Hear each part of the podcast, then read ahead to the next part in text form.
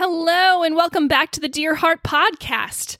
I'm so glad you're here today. We are jumping into our study in Ephesians. We're starting with Ephesians 1 3 through 4. So I'm going to let Fred take it away and read our scripture for the day.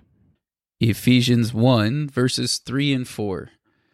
Blessed is the God and Father of our Lord Jesus Christ, who has blessed us with every spiritual blessing in the heavens in Christ. For he chose us in him before the foundation of the world to be holy and blameless in love before him. You are chosen. In the beginning was God, and he thought of you. You are chosen. Even before the earth was formless and void, he thought of you. You are chosen. The Trinity, in thinking and planning for creation and human history, thought of you. You are chosen. You aren't a mistake. You are chosen. God made you on purpose with purpose.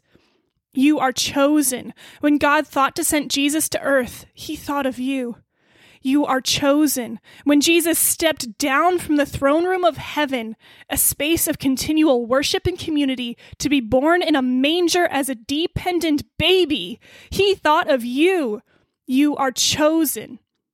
When Jesus endured threats, mocking crowds, betrayal, a beating, crucifixion, he thought of you. You are chosen.